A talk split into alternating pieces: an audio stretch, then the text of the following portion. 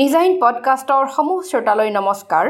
আজিৰ নিজাইন আলোচনীৰ সৃষ্টিশীল কৰ্ম বিষয়ক আলোচনাত আপোনালোকলৈ আগবঢ়াইছোঁ অসমৰ প্ৰথিতযশা চিত্ৰ নিৰ্মাতা চিত্ৰশিল্পী আৰু প্ৰথমগৰাকী ৰাজনৈতিক কাৰ্টুনিষ্ট পুলক গগৈৰ ৰাজনৈতিক কাৰ্টুনসমূহৰ বিষয়ে এটি আলোকপাত।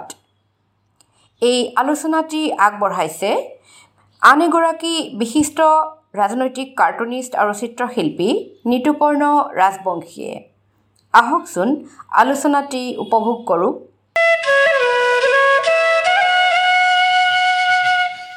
এয়া নিতুপৰ্ণ ৰাজবংশী। তিৰ্যক ব্যংগৰে অসমৰ কাৰ্টুন শিল্পক বলিষ্ঠ ৰূপ দিবলৈ চৰম অচলাৱস্থাৰ মাজতো তীক্ষ্ণধী কাৰ্টুনিষ্ট পুলক গগৈয়ে চলোৱা নিৰৱচ্ছিন্ন প্ৰচেষ্টা আমাৰ বাবে আন্ধাৰ নাশি পোহৰলৈ যোৱা এক বাট। অসমৰ ৰাজনৈতিক কাৰ্টুনক অতি ধাৰাল আৰু শানিত অস্ত্ৰ কৰি তোলা পুলক গগৈ হ'ল অসমৰ প্ৰথমজন ৰাজনৈতিক কাৰ্টুনিষ্ট। প্ৰখৰ বুদ্ধিদীপ্ততাৰে তেওঁ অঁকা চিত্ৰাকৰ্ষক কাৰ্টুনে তৎকালীন অসমৰ ৰাজনৈতিক আৰু সামাজিক প্ৰেক্ষাপটৰ অতি নিৰ্মোহ বিশ্লেষণ কৰিছিল। সূক্ষ্মাতি সূক্ষ্ম দৃষ্টিৰে তেওঁ বিষয় বাছনিৰ ক্ষেত্ৰত কোনো আপোচ নকৰাকৈ ৰাজনৈতিক নেতাৰ স্বেচ্ছাচাৰিতাক অতি নিৰ্মমভাৱে বলিষ্ঠ ৰেখাৰে কৰা সমালোচনাই একাংশ ৰাজনৈতিক নেতাৰ লগতে শাসনাধিষ্ঠিত চৰকাৰসমূহকো সন্ত্ৰস্ত কৰি তোলা কথাই কাৰ্টুনৰ গুৰুত্বপূৰ্ণ ভূমিকাক আৰু অধিক সবল কৰি তুলিছিল। সেইদৰে তেওঁ সামাজিক বিষয় কিছুমান লৈ এলানি কাৰ্টুন আঁকিছিল। য'ত তেওঁ অসমৰ সমাজ ব্যৱস্থাত চলি থকা নানা জঞ্জাল বিভেদ বিভাজন বৈষম্যকে আদি কৰি আন কেতবোৰ নয়াৰ্থক দিশ অতি স্পষ্ট ৰূপত প্ৰকাশ কৰিছিল। আৰু সেয়ে ৰাজনৈতিক আৰু সামাজিক বিষয় সন্দৰ্ভত থকা তেওঁৰ স্পষ্ট ধাৰণাই তেওঁৰ কাৰ্টুনক দিছে ওখ মান্যতা। অসমৰ সংবাদ পত্ৰ বা সংবাদ ক্ষেত্ৰখনত পুলক গগৈৰ কাৰ্টুনৰ এই গুৰুত্বপূৰ্ণ ভূমিকাই চতুৰ্থ স্তম্ভক যথেষ্ট পৰিমাণে সবল মুক্ত চিন্তা আৰু বক্তব্যৰ আধাৰ কৰি তুলিছিল। ছাত্ৰাৱস্থাত লেখা মেলা কৰি ভাল পোৱা পুলক গগৈয়ে এটা সময়ত ছবি অংকনৰ প্ৰতি অধিক আগ্ৰহী হৈ উঠে। আৰু স্কুল কলেজত তেওঁ যেনি তেনি আঁকিবলৈ আৰম্ভ কৰিছিল কিছুমান এনে ছবি যিবোৰে সেই তেতিয়াই ইংগিত দিছিল অসমৰ বাবে এজন পুলক গগৈৰ জন্মৰ কথা। মুম্বাইৰ জে জে স্কুল অৱ আৰ্টছৰ পৰা শিক্ষা গ্ৰহণ কৰা গগৈয়ে ঊনৈছশ এষষ্ঠি চনত অসম চৰকাৰৰ জনসংযোগ বিভাগত পেইণ্টাৰ হিচাপে যোগ দিয়ে। পেচাগত কাৰণত ছবি অঁকাত তেওঁ একাণপতীয়াকৈ মনোযোগ দিয়ে কিন্তু তেওঁ বিশেষভাৱে আকৃষ্ট হৈ পৰে কাৰ্টুন অংকনৰ প্ৰতিহে। আৰু ঊনৈছশ বাষষ্ঠি চনৰ পৰা তেওঁ নিজক নিয়োগ কৰে কাৰ্টুন অংকনৰ প্ৰতি। আছাম ট্ৰিবিউন গোষ্ঠীত আৰ্টিষ্ট কাৰ্টুনিষ্ট হিচাপে যোগদান কৰি তেওঁ অসমৰ কাৰ্টুন জগতত এক নতুন দিশৰ উন্মোচন কৰে। একাধিক ৰাজনৈতিক কাৰ্টুন অংকনেৰে তেওঁ অসমৰ কাৰ্টুনত ৰাজনৈতিক চেতনা বৃদ্ধি কৰিলে আৰু অসমৰ প্ৰথমজন ৰাজনৈতিক কাৰ্টুনিষ্ট ৰূপে স্বীকৃতি লাভ কৰিলে। পুলক গগৈৰ ৰাজনৈতিক কাৰ্টুন প্ৰীতিক আলোচনা কৰি প্ৰসিদ্ধ কবি শিল্প সমালোচক নীলমণি ফুকনে লিখিছে পুলকৰ অধিকাংশ কাৰ্টুনেই ৰাজনৈতিক সাংস্কৃতিক সামাজিক বিষয় কম। খেলা ধূলা বিষয়ক ব্যংগচিত্ৰ তেওঁ বোধ হয় অঁকাই নাই। সাংস্কৃতিক বিষয়ৰ যি দুই এখন ব্যংগচিত্ৰ তেওঁ আঁকিছে সিবোৰো শেহত গৈ ৰাজনৈতিক হৈ পৰিছেগৈ। ৰাজনৈতিক ব্যংগচিত্ৰ অংকনত তেওঁ অধিকতৰ সিদ্ধহস্ত যদিও বলিষ্ঠ ড্ৰয়িঙৰ অভাৱত কোনো কোনো চিত্ৰত শানিত ব্যংগ ভাৱাবেগৰ অভিব্যক্তি ভালেখিনি ব্যাহত হৈছে। গুৰুত্বপূৰ্ণ যে পুলক গগৈৰ প্ৰথম কাৰ্টুনৰ বিষয় আছিল তৎকালীন বিত্তমন্ত্ৰী ফকৰুদ্দিন আহমেদে উত্থাপন কৰা বাজেট প্ৰসংগত। এই কাৰ্টুনখন প্ৰসংগত তেওঁ আৰম্ভণিতেই পাঠকৰ লগতে ৰাজনৈতিক মহলৰ পৰাও ব্যাপক সঁহাৰি লাভ কৰাৰ কথা আমাৰ আগত বেকত কৰিছিল। আৰু এই কাৰ্টুনখনৰ পৰাই তেওঁ ৰাজনৈতিক কাৰ্টুনৰ অংকনৰ প্ৰতি অধিক আগ্ৰহী হৈ পৰে। পৰৱৰ্তী সময়ত তেওঁ হাস্যব্যংগ বিষয়ত বিশেষভাৱে গৱেষণা কৰা প্ৰথিতযশা সাহিত্যিক ডক্টৰ বীৰেন্দ্ৰ কুমাৰ ভট্টাচাৰ্য সম্পাদিত সাদিনীয়া নৱযুগ কাকতত যোগ দিয়ে। নৱযুগৰ পাতত নিয়মীয়াকৈ কাৰ্টুন পৃষ্ঠা আঁকি তেওঁ সূচনা কৰে অসমৰ কাৰ্টুনৰ নৱযুগ। ক'লা বগা ৰঙৰ চাতুৰ্য বিষয়বস্তুৰ পৰিপুষ্টতা হাঁহি আৰু চিন্তাৰ খোৰাকেৰে গগৈৰ কাৰ্টুনে পঢ়ুৱৈৰ বাবে এক অন্য আমেজ কঢ়িয়াই আনে। ঊনৈছশ পঁয়ষষ্ঠি চনত তেওঁ বিবাহবাসত আবদ্ধ হয়। দুবছৰ পিছত তেওঁ নৱযুগৰ চাকৰিৰ পৰা বিদায় লয়। পত্নী আৰু কন্যা সন্তানসহ তীব্ৰ আৰ্থিক সংকটৰ মাজত জুৰুলা হৈ পৰা পুলক গগৈয়ে ঘৰ ভাড়া দিবলৈও ব্যৰ্থ হৈ পৰে। উপায়হীন হৈ তেওঁ যোৰহাটৰ নিজা ঘৰলৈ উভতি যায়। এশূন্য উদাস আৰু চেপা সময়। প্ৰবল মনোবলৰ অধিকাৰী পুলক গগৈয়ে তথাপি হাৰ মনা নাই। এই উলম্ব জীৱনৰ মাজতেই তেওঁ স্বাধীন আৰু উৰন্ত মনত এক উদগ্ৰ ইচ্ছাই গা কৰি উঠে আৰু তেওঁ যোৰহাটতেই থিৰাং কৰে যে তেওঁ এখন কাৰ্টুনৰ আলোচনী প্ৰকাশ কৰিব। সেই তেনেকৈয়ে যোৰহাটত প্ৰস্ফুটিত হয় অসমৰ প্ৰথমখন কাৰ্টুন আলোচনীৰ বীজ। আৰু এই উদ্দেশ্যৰে তেওঁ সপৰিয়ালে কলকাতালৈ যাত্ৰা কৰে। চৰম আৰ্থিক সংকটৰ মাজত তেওঁ বিছ টকা ভাড়াত কলকাতাৰ মটৰ গেৰেজত থাকিবলৈ লয়।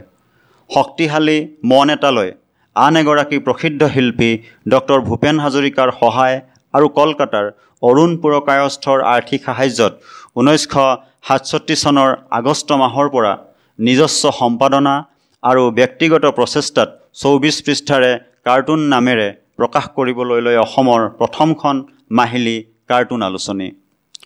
অসমৰ ব্যংগ চিত্ৰকলাৰ সৰ্বাংগীন বিকাশৰ অৰ্থে কাৰ্টুন আলোচনীৰ যোগেদি কাৰ্টুনিষ্ট পুলক গগৈয়ে আপ্ৰাণ চেষ্টা চলায়। কাৰ্টুন আলোচনীতেই এসময়ত বহু নতুন কাৰ্টুনিষ্টৰো সৃষ্টি হয়। জনপ্ৰিয় হৈ পৰা ইতিহাস সৃষ্টিকাৰী এই কাৰ্টুন আলোচনীখন সম্পূৰ্ণ ছবছৰ প্ৰকাশ পোৱাৰ পাছত ঊনৈছশ তেসত্তৰ চনত বন্ধ হৈ যায়। গুৰুত্বপূৰ্ণ যে এই আলোচনীখনত বিভিন্নজনৰ কাৰ্টুনৰ লগতে বিভিন্ন লেখকৰ ব্যংগ লেখা কিছুমানো প্ৰকাশ পাইছিল। অসমৰ সমাজ জীৱনক আধাৰ কৰি লৈ ইয়াত ব্যংগ ছবি আৰু লেখাসমূহ প্ৰকাশ কৰা হৈছিল।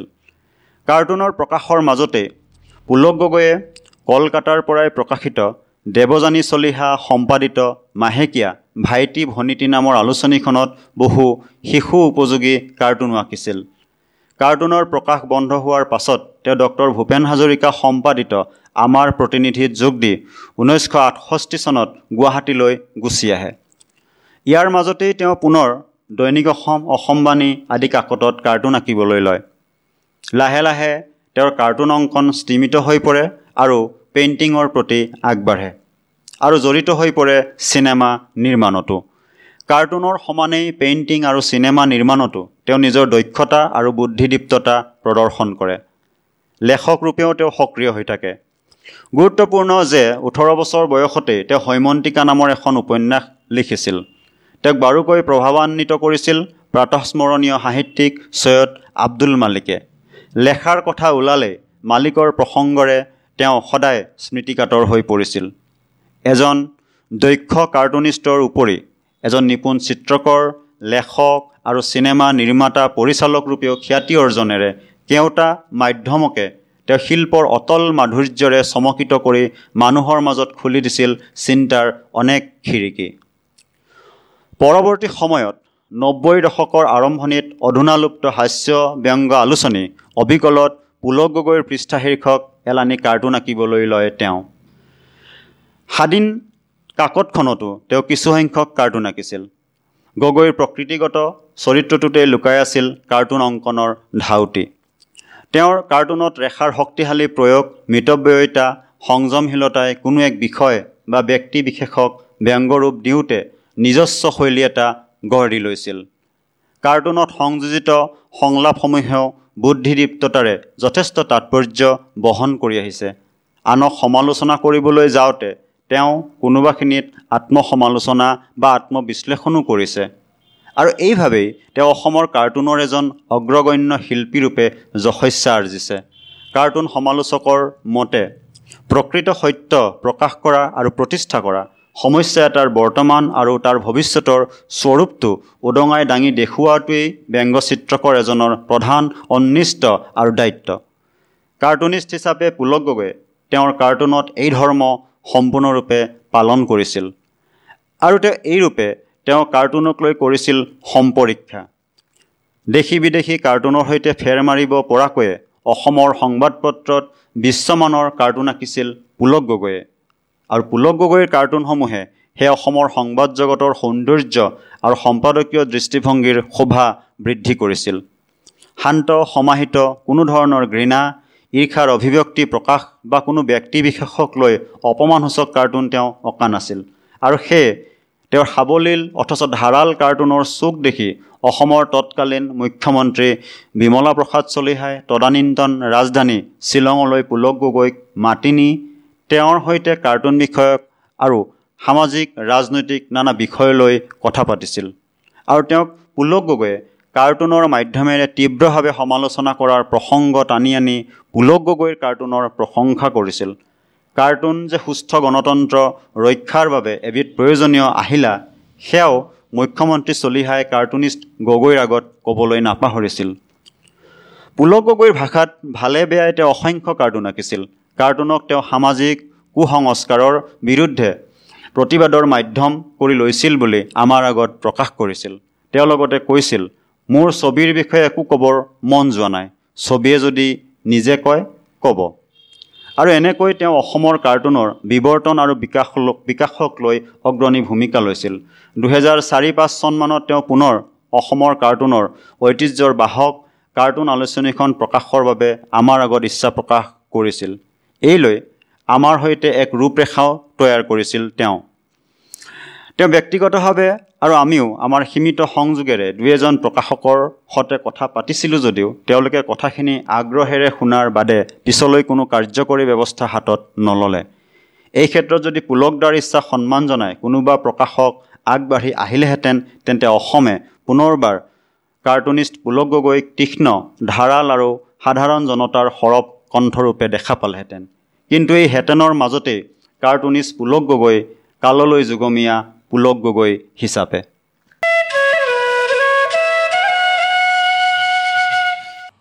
সেয়া আছিল নিতুপৰ্ণ ৰাজবংশী। নিজাইন আলোচনীৰ সৃষ্টিশীল কৰ্ম বিষয়ক এনে আলোচনাৰ বাবে শুনি থাকিব ডাব্লিউ ডাব্লিউ ডাব্লিউ ডট নিজাইন ডট কমৰ পডকাষ্ট ধন্যবাদ।